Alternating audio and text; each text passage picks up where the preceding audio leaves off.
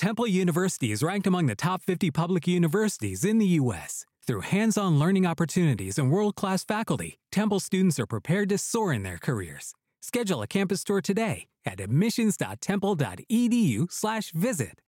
Welcome to the Mortcast. Before I get started, I'd like to talk to you about Blanchard Family Wines, located between 18th and 19th and Blake and Wazee in beautiful lower downtown Denver, Colorado. Just a couple blocks away from Coors Field, right in the middle of the dairy block. They are always online at bfwdenver.com.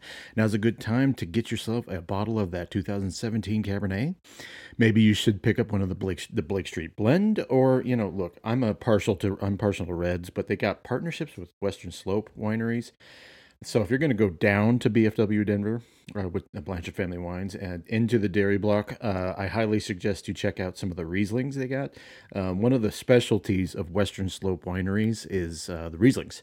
And uh, they are extremely popular. So if you're into that, uh, if you want whites, if you want some rosés or whatever you want, B- Blanchard Family Wines definitely has that for you. Go to bfwdenver.com to book yourself a virtual wine tasting, which is always very popular if you cannot make it down to Blanchard Family Wines. Now, once again, they're located between 18th and 19th and Blake and Wazee in beautiful lower downtown Denver, Colorado, just a couple blocks away from Coors Field, right in the middle of the dairy block. Always online at bfwdenver.com. They are on Facebook and Instagram under Blanchard Family Wines. When you go in or you talk to them, tell them Jeff Morton from CSG Podcast sent you. What is up, everybody? Thank you all for joining me on the latest Mortcast, part of the CSG network. I'm, of course, your host, Jeff Morton.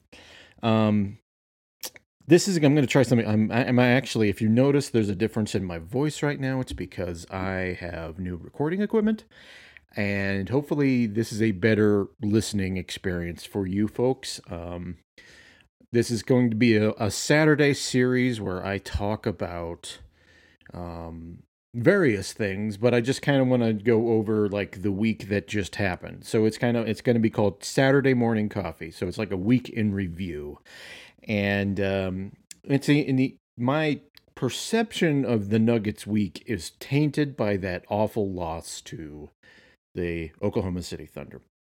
Now, I try to make these podcasts as evergreen as possible, but I, I understand that some sometimes you guys like these wrap ups and stuff like that. So I'm going to kind of diversify the the two podcasts that are done during the week. Two, one or two podcasts that are done during the week on CSG will be largely uh, evergreen that you can go back and listen to a lot. Uh, try to a, just a general subject, um, but I, I, understand that you guys. There's a reason that things like Locked On Nuggets and Pickaxe and Roll and uh, some of these other podcasts are popular. It's because you know they give you what you want right now, which is a wrap up of and your thoughts of what's going on. So I'm going to kind of give you a week long overview of this, and really the standout um, stuff, other than the well, basically the awful uh, uh, loss to the Oklahoma City Thunder, which I, I, I hesitate to even talk about because it's one of the the Nuggets are good for about four or five of those losses a year. Um, but I kind of want to talk about the major developments as the week unfolded. And one thing that kind of went under the radar, um, and Mike uh, Singer had this, but I, I kind of want to I don't know. I, I kind of want to talk about this in relation, since I am the guy who uh, uh, ostensibly became the MPJ newsbreaker guy, which I really wasn't. But uh, I want to kind of talk about how his news about Jamal and MPJ not going to Grand Rapids is uh, is going to kind of shape things. And then the second half of the podcast, I'm going to talk to you about um, the the games that transpired this week and what they say about this Nuggets team, specifically um, the game on Friday. But I, you know, my Mike Singer had out that uh, Jamal and MPJ were not going to Grand Rapids, and um, one of the reasons they were going to go to Grand Rapids uh, was to get practice. Um, one of the things about uh, the re- coming back from rehab, particularly in the modern NBA where uh, practice days are not built in anymore, is they they don't they didn't have a ton of time to absorb themselves in the team. And this week, um, you saw video, and Michael Malone talked about Michael Porter Jr. playing one on one for the first time and how good he looked. And quite frankly, Mike has and this is the this is something that people need to kind of absorb is that Mike has looked good for a while now. Um, the Nuggets have tried to take things very slow with him, but Michael Porter Jr. has generally looked very good for a while now. Um, and a lot of that has to do with just, excuse me, sorry about the cough.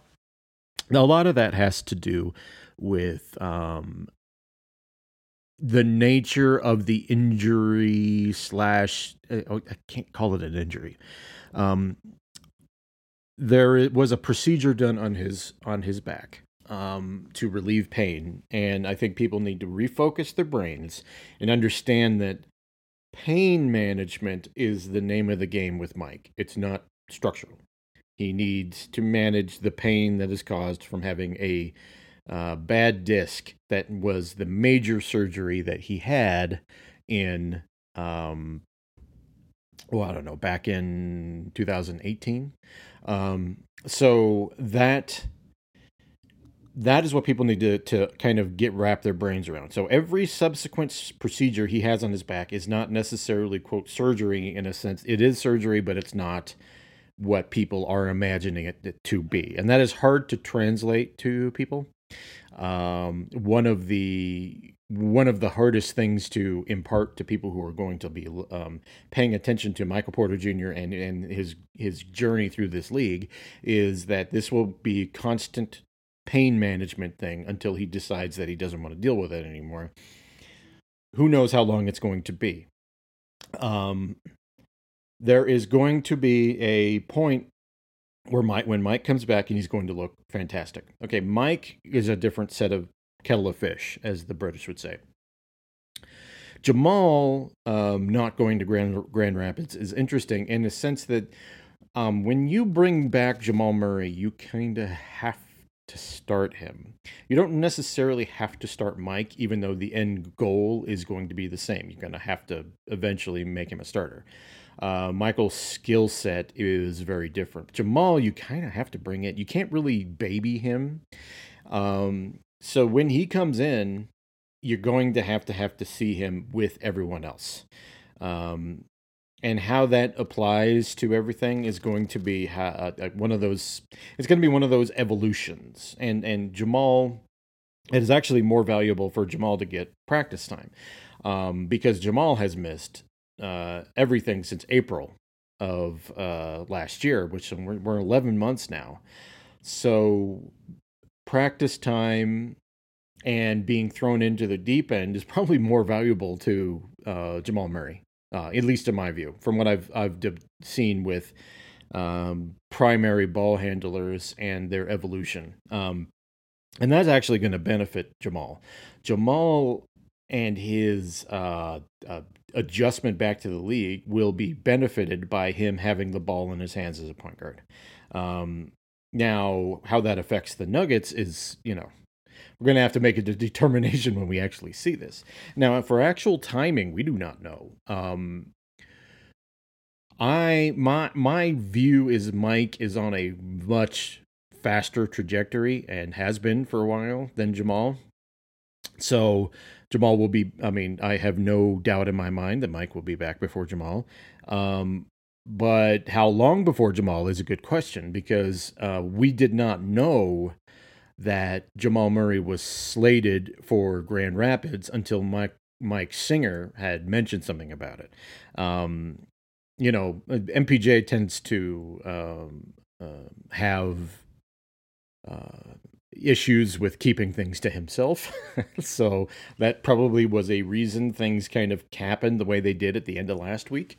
But now that the Nuggets are 37 and 26, they're 11 games over 500, still in the sixth spot. And they they need to keep pace because they don't want to go back into the play-in game. The play-in game is the worst case scenario for a playoff team. No one wants to be in that unless you're on the come up.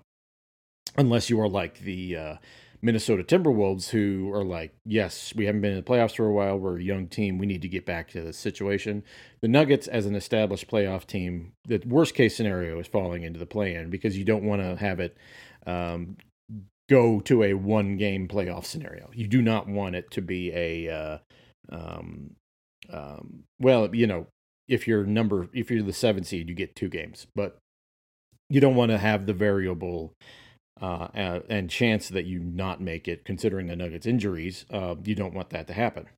Um, so uh, it will we'll kind of we'll, it'll be interesting to see how uh, how the Nuggets adjust to this, and I'm I'm gonna be I'm gonna be quite quite interested in um, seeing how the Nuggets incorporate specifically Jamal. I'm not worried about Mike um, uh, people need to just kind of reset their expectations with this. Mike started the year, and quite frankly, his skill set is not something that is hard to incorporate into any modern NBA team, even one that's led by Nikola Jokic. Uh, Jamal is the one that's going to take a while, and he's the one that needs to be thrown into the deep end. So, anyway, that that was the uh, first major news items. So, um, uh, on the other side of the break, I'm going to talk about um, the two of the Nuggets contrasting games this this uh, week, one on Wednesday and one on Friday, and how the team. Uh, it says a lot about the, both games. Say a lot about the team, but one we should pay attention to more than the other, and we will talk about that on the other side of the break.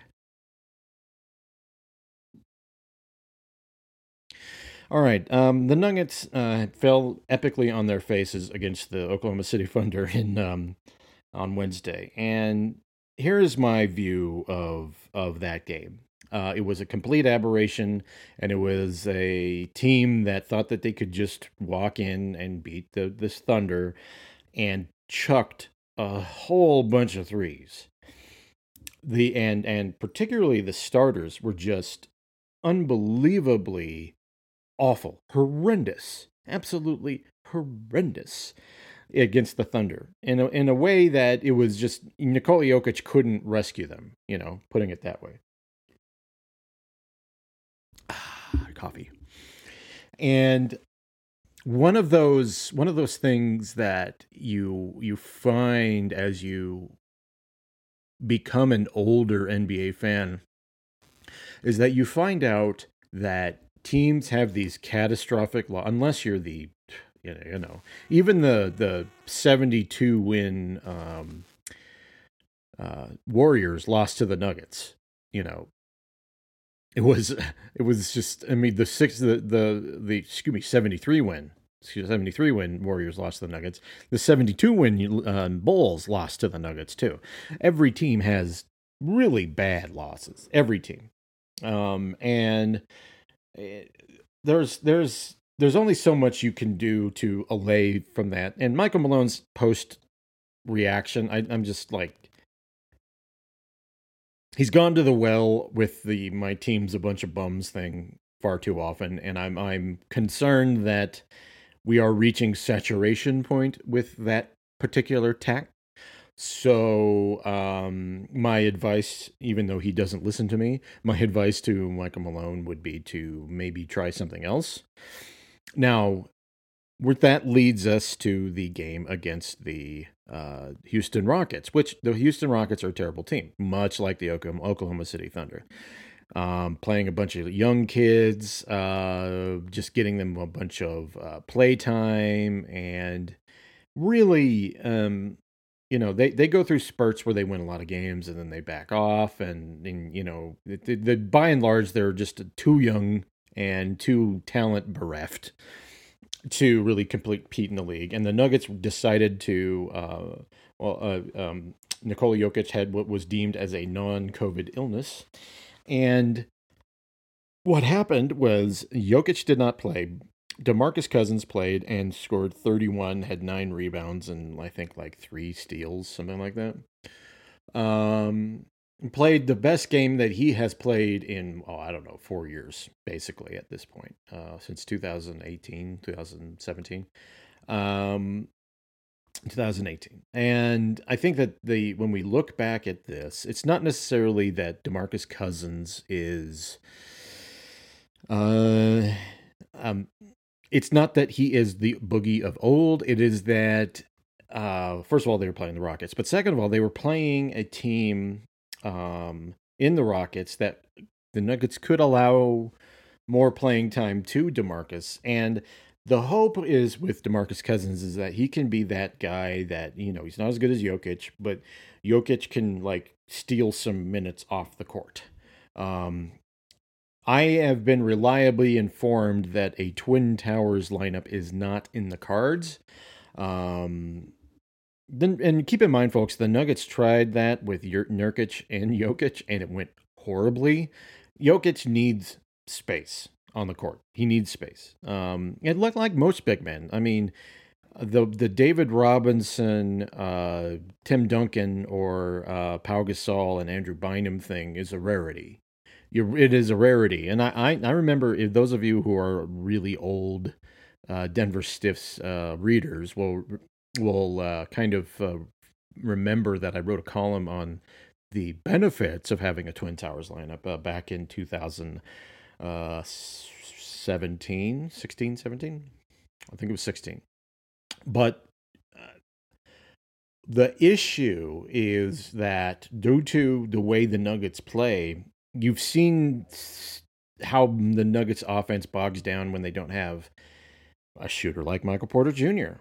Um, uh, you, with the lack of shoot, just due to the way the NBA is right now, the lack of shooting can uh, uh, you know, it, it's not necessarily about that chuck and threes. It's about spacing. And spacing affects the way the Nuggets are able to get the ball into Nikola Jokic. Um, teams will double Jokic real quick now. And they try to do it before he turns. So Jokic likes to get the ball in the post and turn and then find an outlet. Um, they want to do it, and they they try double teams in a different way. Um, a couple teams have been um, fairly effective at doing that, and largely they've been effective because there's no Mike out there and there's no Jamal. Um, they will not be able to cheat like that with shooters. Um, people who are reliably good shooters, like a Michael Porter Jr., who before before this last year when he was hurt um, was shooting, you know, in the mid 40s on on threes. So that's that's going to affect the way the teams play.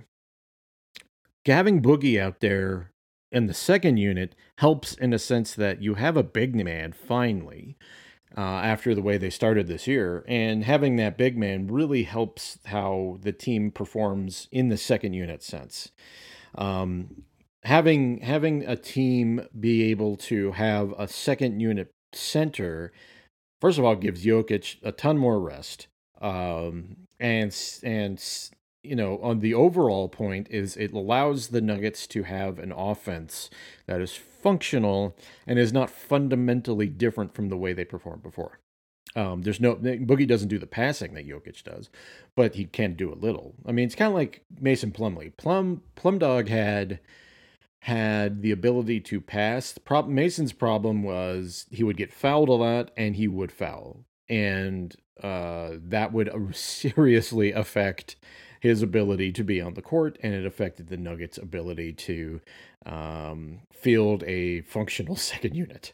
So keep that in mind when we're talking about Mason Plumlee. But you know, you know, Demarcus does get into foul trouble, but when he's rolling and when he's good, he adds that toughness, and it's that stuff that you really, really need for a functional second unit. And a game against Houston proved that they could Nuggets could get away with even resting slash Jokic being out sick, um, and get steal some games to make Jokic that much more fresh going into the next week. Okay. Uh, that is today's uh, Saturday morning coffee. I hope you liked it. Um, I'll be doing this every Saturday, just wrapping up the week. And uh, hopefully, uh, by the way, hopefully the issues with posting the podcast posting to Apple hopefully that is solved as of this posting. So um, go to at jmorton78 or at CSG underscore network. Uh, let us know if it's uh, not the case, and uh, I'm going to continue to work on that. Um, I'm sorry that Apple has been a giant pain in the ass, so um, I I need to to this has been this has been a trying week so far. So anyway, thank you all for joining me in the latest C- uh, Mortcast. I'll be back soon with another episode. Goodbye. Temple University is ranked among the top 50 public universities in the U.S. Through hands on learning opportunities and world class faculty, Temple students are prepared to soar in their careers. Schedule a campus tour today at admissions.temple.edu/slash visit.